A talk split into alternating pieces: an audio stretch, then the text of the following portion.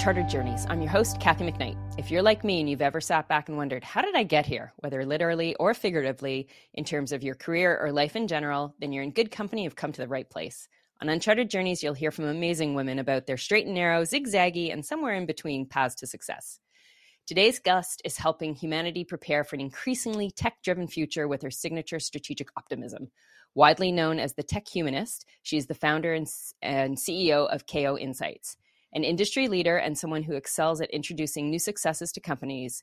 As one of the first 100 employees at Netflix, she created the first content management role, developed Toshiba's Toshiba America's first intranet, and founded MetaMarketer, one of the first digital strategy and analytics agencies.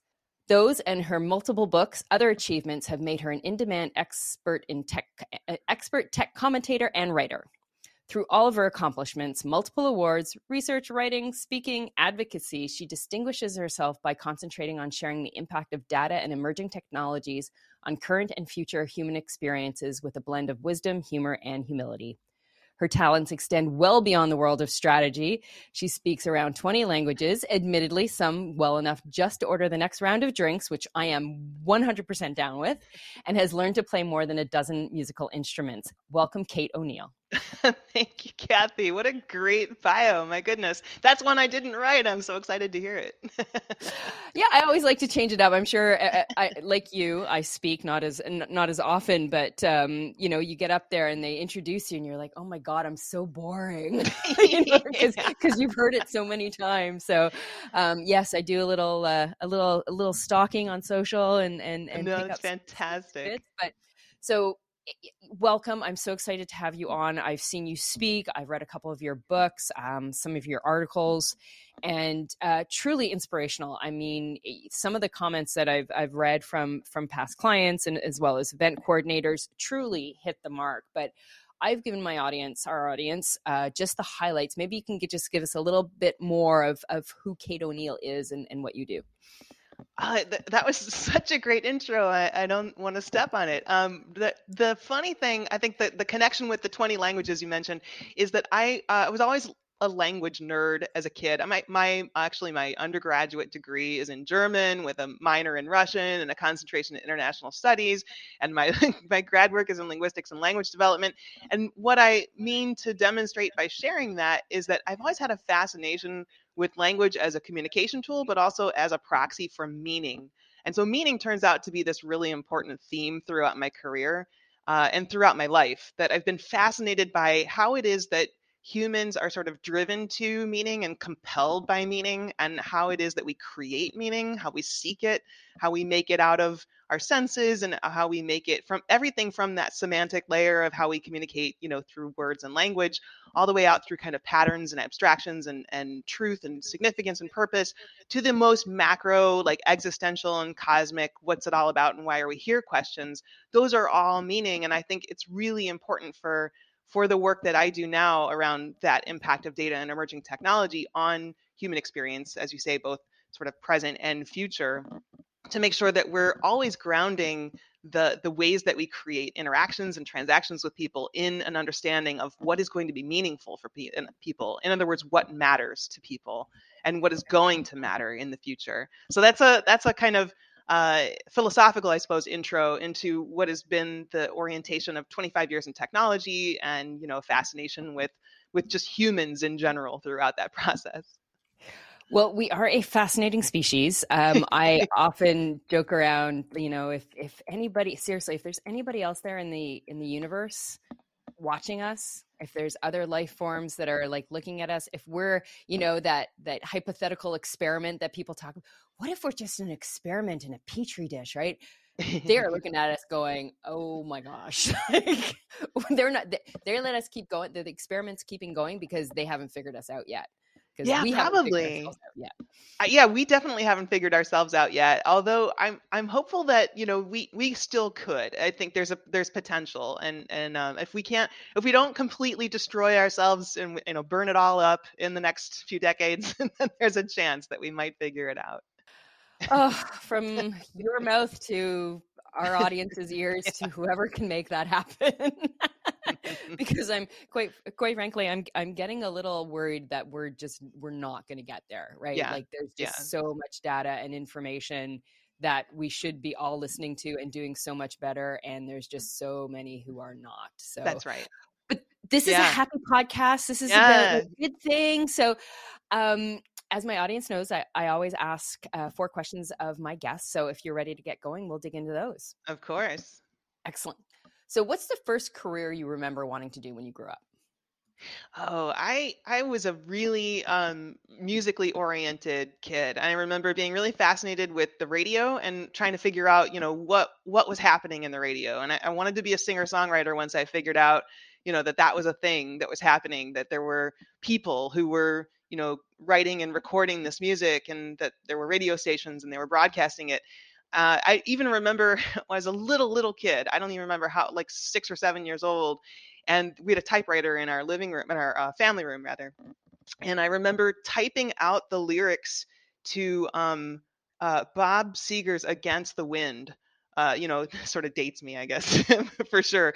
But I remember like I, I had a recording, like I recorded it on a cassette tape, and I was pressing pause and play, you know, trying to get every lyric, and I was typing out the lyrics, trying to study the art of songwriting at that age. And I remember my parents finding it. I could hear out in my bedroom one night my parents talking about how weird it was and how interesting it was that their little child was typing out the lyrics to this you know grown man's you know uh, song or whatever.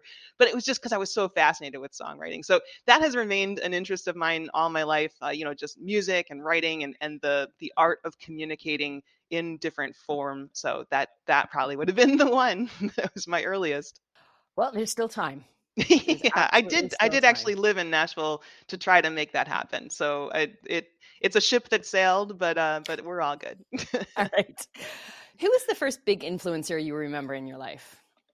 I, you know, it's funny. I think I'd say my mom. Um, she had been, uh, not. She had a high school graduation. And she, she's still alive. I don't want to talk about her only in the past tense. But when when I was growing up, she had uh, been out of the workforce. You know, had been a secretary. Uh, been my dad's secretary, which is how they met, sort of a stereotypical 1960s romance. Um, and then uh, they got together, and and then as soon as my sister and brother came into the world and then i came into the world uh, my mom was stay at home mom and she was out of the workforce and then she went back when i was you know maybe eight nine years old and became a secretary again um, but she figured out she worked her way up and became an executive secretary at the local chamber of commerce and then eventually through just you know sheer ambition and smarts and, and determination, she became the CEO of a chamber of commerce that served five communities around my hometown. And I just found that so fascinating that she she just through her own willpower, like worked her way up into this executive role, and was you know uh, she still is a uh, she she was a, an elected official. She's a very VIP you know in that that town, and it's it's very cool to think of my mom having this trajectory that she sort of invented for herself and, and got herself that she should be a guest of your show. Absolutely. I would love to have her. Absolutely. Make the introduction. I mean, uncharted Um, journeys for sure. I, I mean, that's truly inspirational. No, no kidding that you've achieved or, or felt empowered to achieve uh, what you have with with that kind of role model. That's amazing. Yeah, and then of course she in, in, uh, enlisted my dad and I and you know anyone who would be helpful in the family to you know stuff envelopes or you know man a table at the uh, Chamber of Commerce business after hours or whatever. So I at like nine or ten years old would sit at the registration table at a business after hours mixer and check people in, hand out their you know name tags or whatever, collect the money, and then as soon as I was done at the registration table, I would come in and mingle with the adults and, you know, just be like the little 10 year old that was like, So how's business over there at the car wash? You know, this little precocious kid. I love that. Is there a song that epitomizes your career path or one that you associate, like really connect with right now? It just comes to the top of my mind is um do you know the song break my stride by matthew wilder like ain't nothing gonna break my stride i think he says it like break on my stride by the way but yeah, that one seems like it's a it's a really empowering like con- continuity song i think that would probably be the one That's not a duplicate with anyone that you've had before, is it? Um, I'm not sure if it was. It was like many, many moons ago. Okay. Um, interesting. I, I would have. I thought maybe you'd go something a little um, off the beaten path because, Really? again, you know, tracking you on on on socials, I noticed that your number one song for 2022 or in the top was "You, Me, and the Bourgeoisie" by the Submarines. I love that Which- song. Obviously. I didn't submarines not you know a household name, so I was like, oh my gosh, we have like the same taste in music. Oh, that's cool. Yeah, no, I I do love some off the beaten path music. Um, but yeah, that I think that um conceptually, like if I just think about the title and what what it comes across, I think the other way I could go would be to say, you know, one of my walk-on songs as a speaker is "She Blinded Me with Science" by Thomas Oh, Dolby. I love so that. and there's always kind of this like nerd element in how I uh, present. There's kind of a, a, I think it's like adorkable is the term that people have used. All right, I, So that's a new one for me. So we'll thank you for that. expanding my vocabulary. what are three words that you would use to describe your yourself, your career? I I guess curious is a is a big one. I've always been curious. Um, still am. Adapted, adaptable, adaptive, some version of that word. and then um, I guess it's a really similar idea, but like reinventing or reinvention also. Uh, I, I feel like that's been i'm really attracted to people who reinvent themselves a few times in their lives uh, much related to the theme of this show. Um, you know this idea of you did something already you sort of figured out a path um, but maybe that's not the only path. Maybe you can take the insights from that path and go chart a new path and that's just that's really really exciting to me. I like that. I love the the leveraging of what you've learned to take a new path. Um, it's something that, um, interestingly enough, a, a book that I was I was recently reading, which completely escapes me, which I apologize to the author, um, was just was kind of around that. It was an entrepreneur uh, leadership type book, and so many stories were just that they had been doing something and thought, "Wow, if I use this for that." What could i accomplish? And and there are so many stories of that um, out there. It's just it's it's truly amazing. And and i think more and more um, people and the generations coming up from behind us are really seeing that. And we're, we're setting an example or those of us who are doing it are setting an example for them to go you know what? I don't have to stick to the path that i choose originally. I can change my career. I can reinvent myself which i don't know about you but me growing up i mean when I told my parents I was changing jobs a couple of times, I mean, when I left IBM, my mother was beside herself. What are you doing leaving IBM? That's like the pinnacle of careers. Yeah. Why would you ever? It's like, because it's not the right place for me, but just couldn't fathom changing for the sake of changing, you know? yeah Um, so it's It- it's- interesting. It is interesting i think that's a uh, that's definitely a thing that's evolved in in our lifetimes you know the way the way people think about their career trajectory their career journey their whether it's charted or uncharted. But i think that you know the important lesson there and, and i tell this to uh, college students and high school students a lot whenever i have the chance to is that they shouldn't stress you know no one young should stress about trying to sort of anticipate what their career is going to look like. I think you need to put due thought into it and be intentional about it but you're never going to be able to anticipate every change that's coming. You know i couldn't have majored in the things that i now need to know in order to do the work that i do. You know over the last you know 25 plus years that i've been in this field things have evolved things have happened you know the the, the web was invented while i was in college.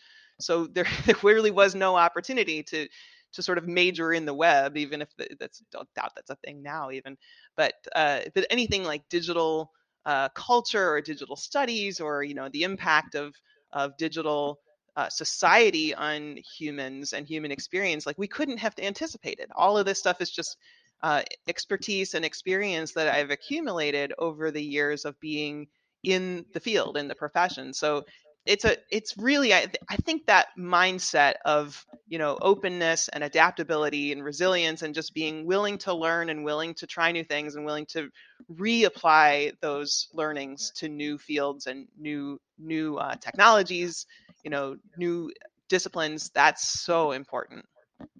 Absolutely. So perfect segue. Your career has been while there's been a thread throughout it, it absolutely you there's been zigs and there's been zags. So what's that journey been like? How has that the decision points happen to get you to where you are today?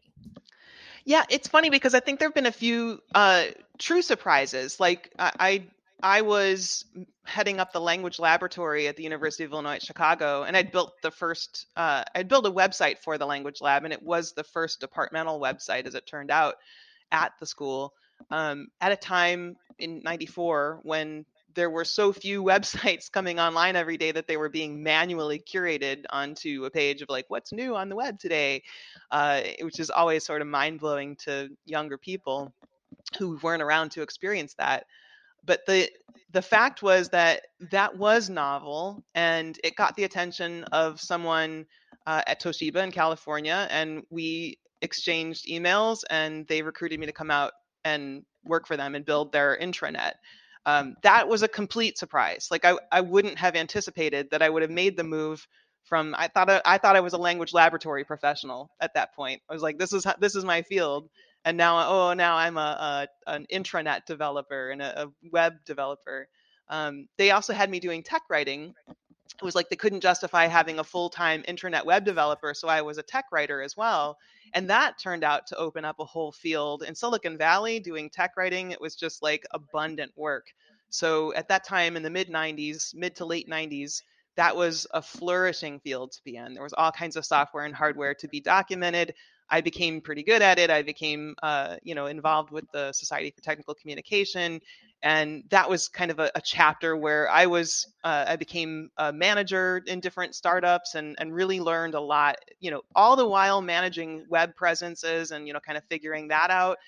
So it was a very unexpected career curve uh, and then when I got to Netflix, and they didn't they didn't know what to do with me, but they created this role, this content manager role, and that, of course, was a complete surprise and also a wonderful turn of events. It was something that, by the way, I I, I love sharing this this uh, detail.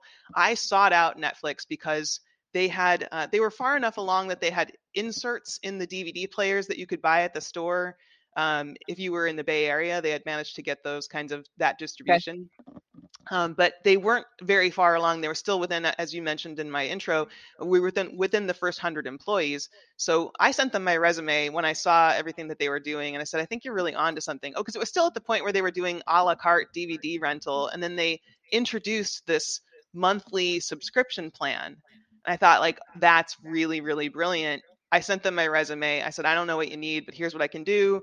And they created this role for me and brought me on and again totally unexpected so i think it's mm-hmm. you know a lot of those kinds of things that have happened sort of foundationally in my career have been just kind of like mm-hmm. uh, seeking out the opportunities but also being receptive to them when they show up at my door and they just mm-hmm. land in front of me like okay sure i'll take this and, and then some of them have been things that i don't think i was fully qualified for and yet I haven't I, I haven't wanted that to get in my way. You know, like the intranet web developer thing at Toshiba.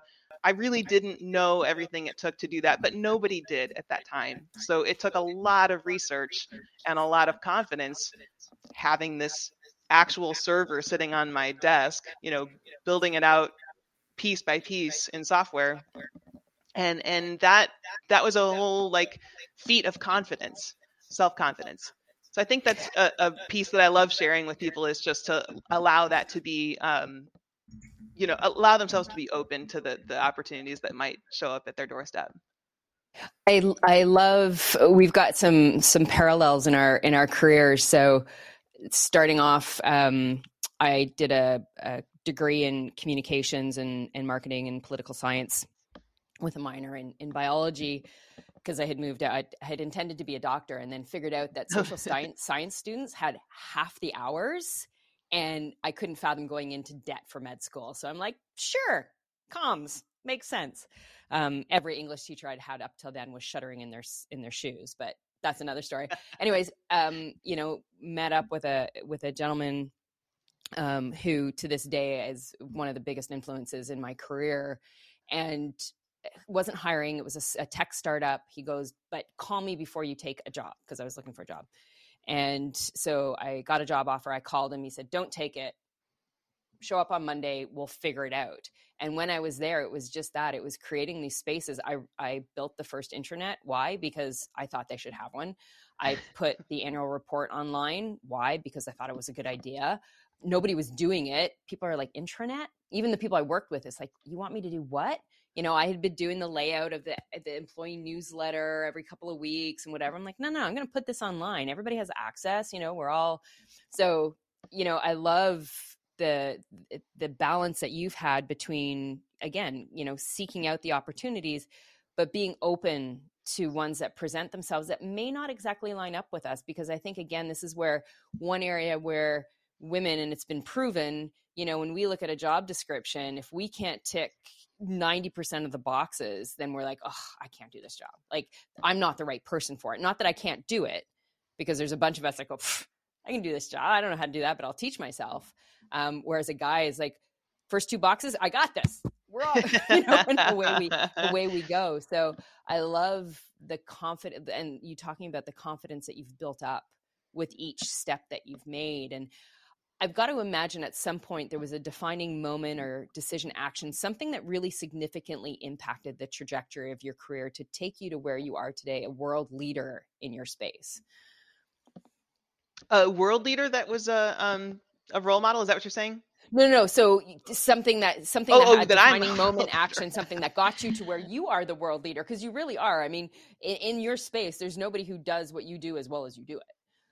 Well, thank you, and and I, I appreciate that. Um, I think the defining moment is more of a defining thread that that I I started noticing.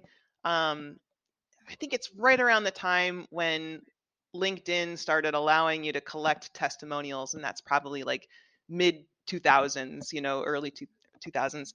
Uh, and I started noticing that a lot of my colleagues described me as obsessively uh, user focused or obsessively customer focused or in particular there were these just these testimonials that people were saying that i was really good like unnervingly un, un uh, unprecedentedly good at balancing the business need and the user need. And you know that that insight seeing that a few times was was enough to make me realize maybe this is actually kind of unique. Like there's plenty of people who are focused on user experience or customer experience, although that was still a pretty emerging field at that time. Those those fields in particular to be named as such. Um, but but the idea of being someone who uh, who really got the experience from the user or customer side, but also really kept the business strategy and the, the drivers of the business in mind and could figure out a way to translate. You know, note that translate is, of course, a language oriented metaphor. And I think that made a lot of sense to me. Translate, you know, those requirements from the business side over to what the user or customer might need and translate back, you know, what the user or customer might enjoy back into something that w- might drive or reward the business. And you know finding a way to make those things align and make sense together and really do that through technology through data has been you know the thing that's really broken me free i think over the last decade or so um, is you know finding that to be um, the thing that people really value out of out of the the clients that i've worked with who seem like they could really articulate what it is they appreciated about you know the perspective i was bringing and the work i was helping them to do you know with them to really excel at it's really finding that that not just balance but that real integration between you know what makes the business tick and what makes the people outside the business tick and how can we actually make technology accelerate and amplify that alignment as opposed to just being a facilitator of some business driver that the you know user or customer grudgingly has to interact with so, from um, your current role, you've got you're you're juggling many things. Um, are you working on a new book? Book number six. Yeah, I uh, I am. I have been for uh, a while, and I actually thought that that it would be something slated for this year, but it's a little a little slower going, and I actually kind of appreciate that about the process right now because I think it's it's slower going because I think I'm really trying to hear my client in the process, you know, hear the audience and and get get really close to what the audience needs.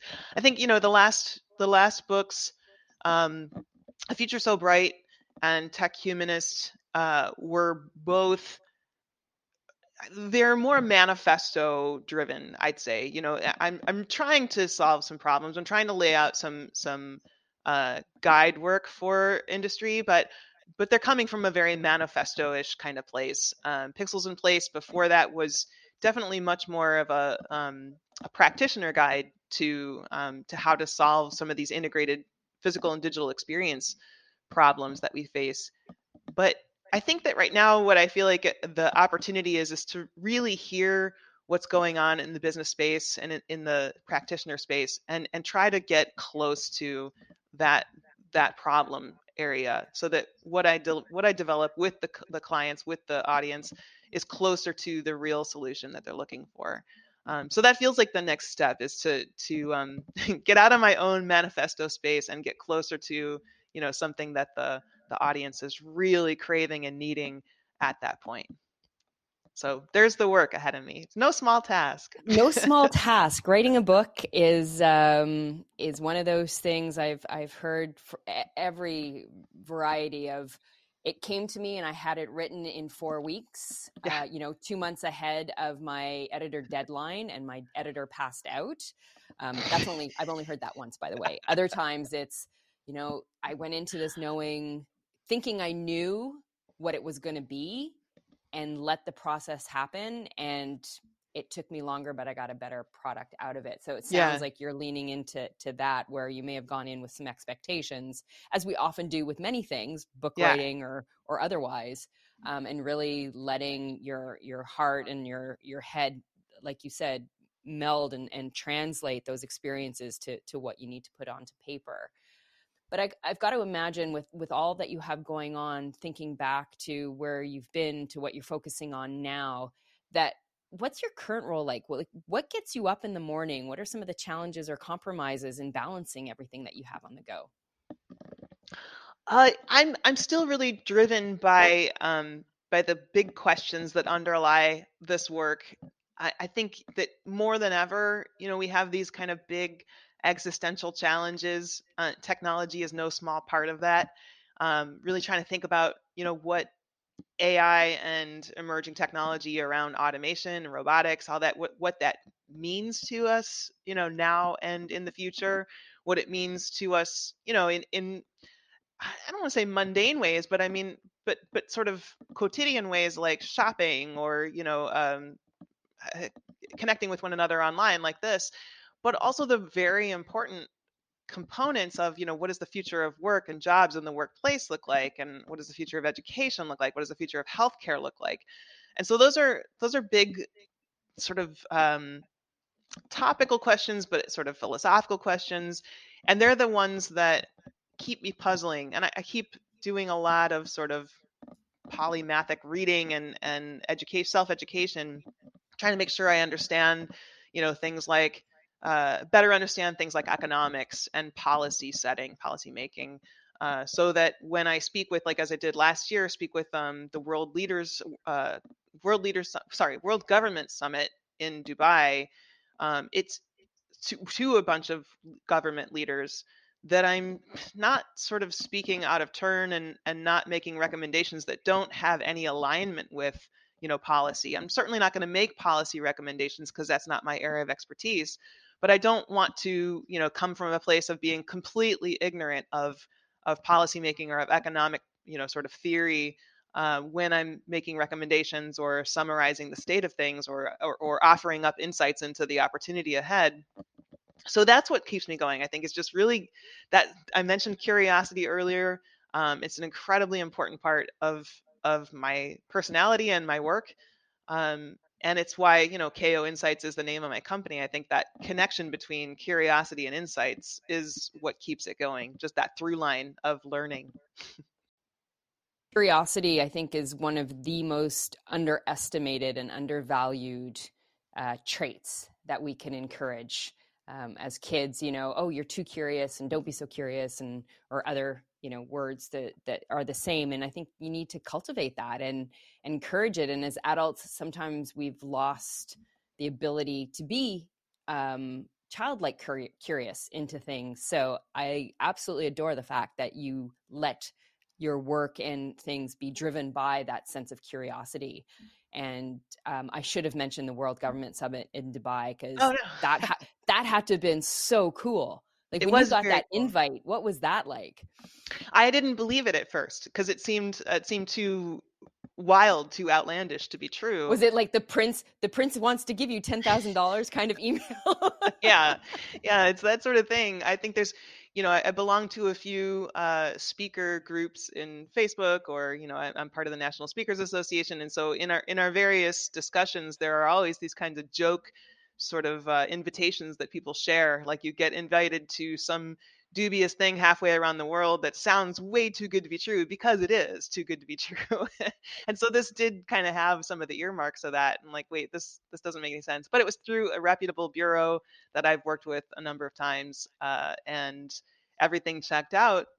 And so I kind of approached my reply to the inquiry as well i'm just going to entertain this but i don't believe it necessarily to be right. on the up and up and so sure enough it all came together and it came together really quickly too which is uh, you know how i've i've been told numerous times by people on the ground in dubai is a very dubai thing like they decide they're going to go ahead with something and a week later it's on on the docket so uh, very interesting experience. I, I definitely learned a ton from that. It was right at the end of the um, the expo that was supposed to be uh, Expo 2020 and extended because of the pandemic. So right. the, uh, it was early 2022 and they were wrapping that up.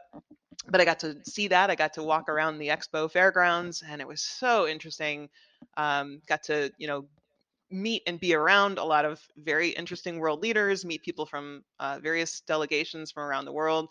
Super, super educational and enlightening. Um, I, I, crave more of it now. You know that I think that's that's kind of I had had some experience with um, working around with the UN and and around the UN. So you know uh, that was another one that just seemed too good to be true. I had done some speaking for an organization um, at the UN headquarters, and I think because of having that on my sort of profile or, or resume, someone uh, involved with the United Nations COP26, uh, sorry, COP25 climate change summit reached out to me to facilitate a panel with a bunch of leaders in technology on how emerging technology and artificial intelligence in particular can help us fight climate change. And I was uh, blown away by the opportunity. It was an amazing experience. It was very similar in that you know I got to really soak up an awful lot of uh, immersive learning really quickly in those days.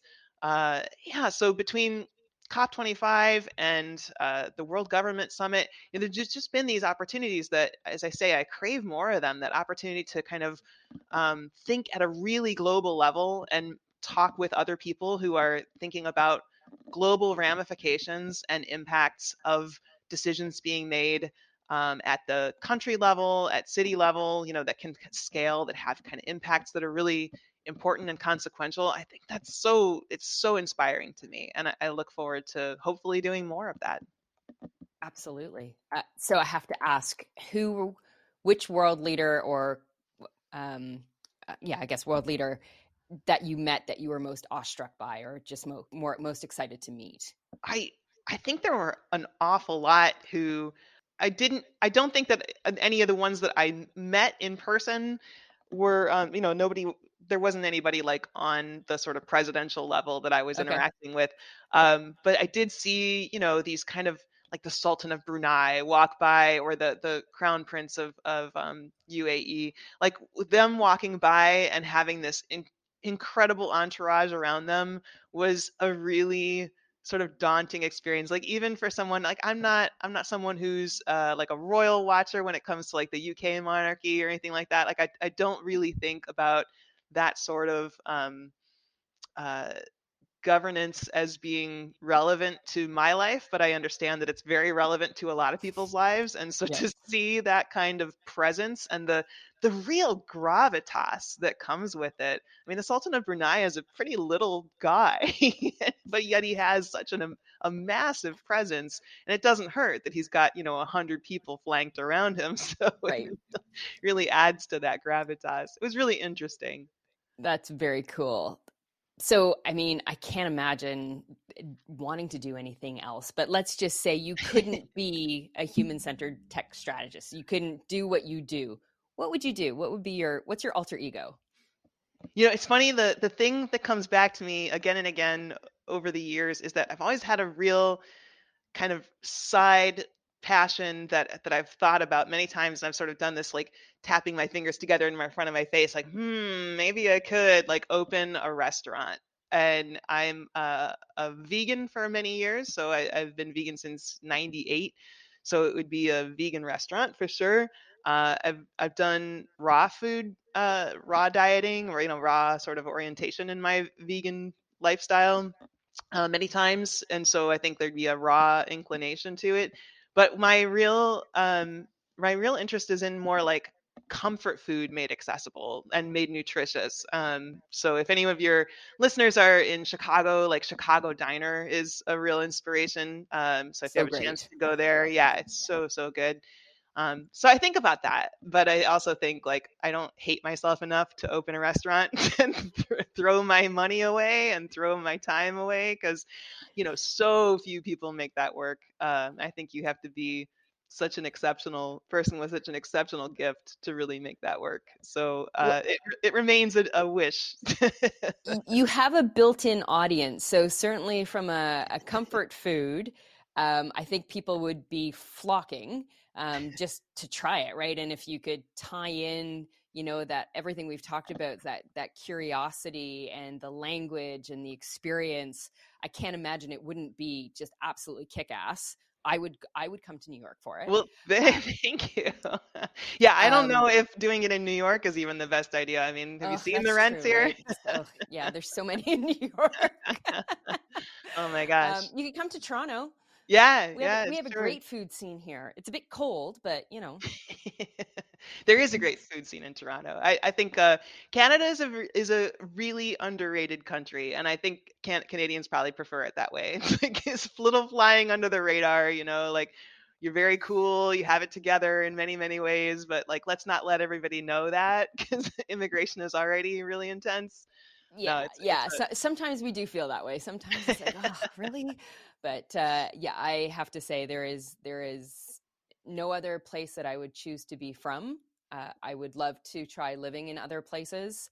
Um, that's the next chapter. I'll get there eventually and on short term, but uh, Canada will always be home for me. Oh, that's wonderful. So, for our listeners, particularly the women in our audience, you've already given us such great advice throughout our conversation. But what would be your best or one piece of advice that you would give on life, career, success, and happiness? Anything you'd like to share from that front?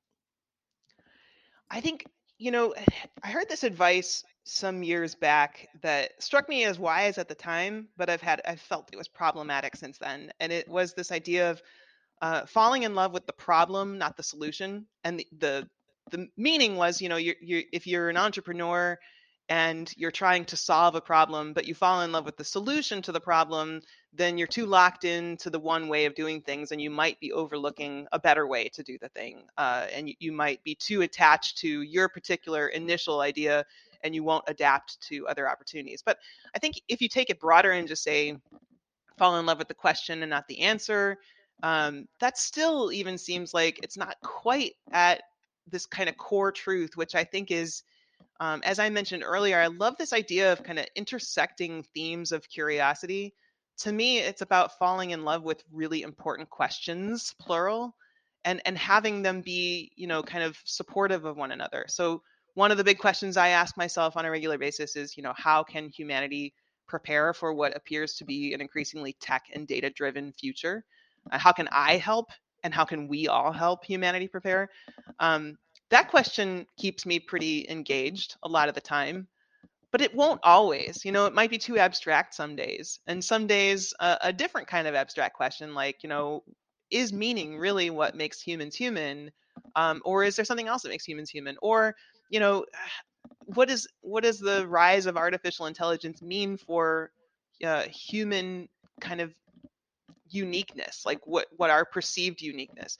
So i think just being driven by the compulsion to you know be fascinated by the question and not the answer is probably uh, what I would leave folks with. That I, I think it's okay if you're if you're um, I mean if you're someone who is really kind of single-minded, focused on one problem or one question, great, and that keeps you going.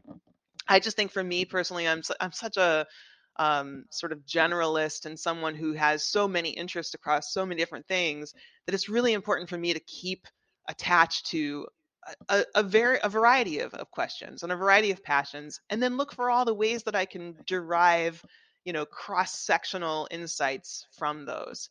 So i would share that if, if that's helpful for anyone who is also a generalist and is also kind of multi-passionate multi-curious you know keep those things because one day you know someday some days the, that one question isn't going to be doing it for you you need something else to get you out of bed and get you excited so I hope that you find those things. I, I really am uh, um, so driven by the the intersecting curiosity and going back and looking through my own notes often gets me going. So I hope that that's something that people find useful. Intersecting curiosity. I am absolutely going to lift that. So I will quote you, but um, I, that is that is a great way of putting that. So Thank you so much. Where can our audience find you outside of this podcast? Um, any upcoming speaking, socials? Where's the best place to get you? Yeah, uh, there's always my my business is called KO Insights, and so koinsights.com is uh, the website for that, and that's also you know where where people can book me for speaking. As the social media has become so strange lately, that you know you can find me still on Twitter at Kate O um, and you know Facebook and all that. But I don't spend a lot of time there anymore. It's gotten so strange. I am on Mastodon. I am on uh, uh, LinkedIn, of course, at uh, K A T E O N E I L L. Kate O'Neill. Uh, so that that's probably the most stable response in all of this social media shakeup that we've been through lately. So crazy, yeah. I I personally have stepped away from Twitter just a couple of weeks before Christmas. I'm like, you know what? I just I can't. I, I will wait and see. Did you see that uh, Musk hit the world uh, Guinness World Book of Records for losing the largest amount of personal wealth in the fastest amount of time? Yeah. So kudos to him. Congratulations. Congratulations. That's got to feel good. Right? I mean, yeah. lose all the money, but then, hey, you got a Guinness World, uh, World Record for it. So. Right? Kate, thank you so much for today's uh, conversation. It's been amazing. I've it's one of those you're one of those people that I've wanted to connect with. So so thank you for taking the time. To my audience, thank you for listening to Uncharted Journeys with me, your host, Kathy McKnight. I hope you enjoyed my conversation with Kate and hearing about how a commitment to keeping humanity and the human experience connected through curiosity can truly lead to an inspired and inspiring journey. If you're keen to hear more stories from amazing women, then please head over to unchartedjourneys.net and check out uh, the rest of the show notes from Kate's episode as well as some of our other recordings. And you can sign up for our newsletter. Thanks again for listening. See you next time. And until then, enjoy the journey.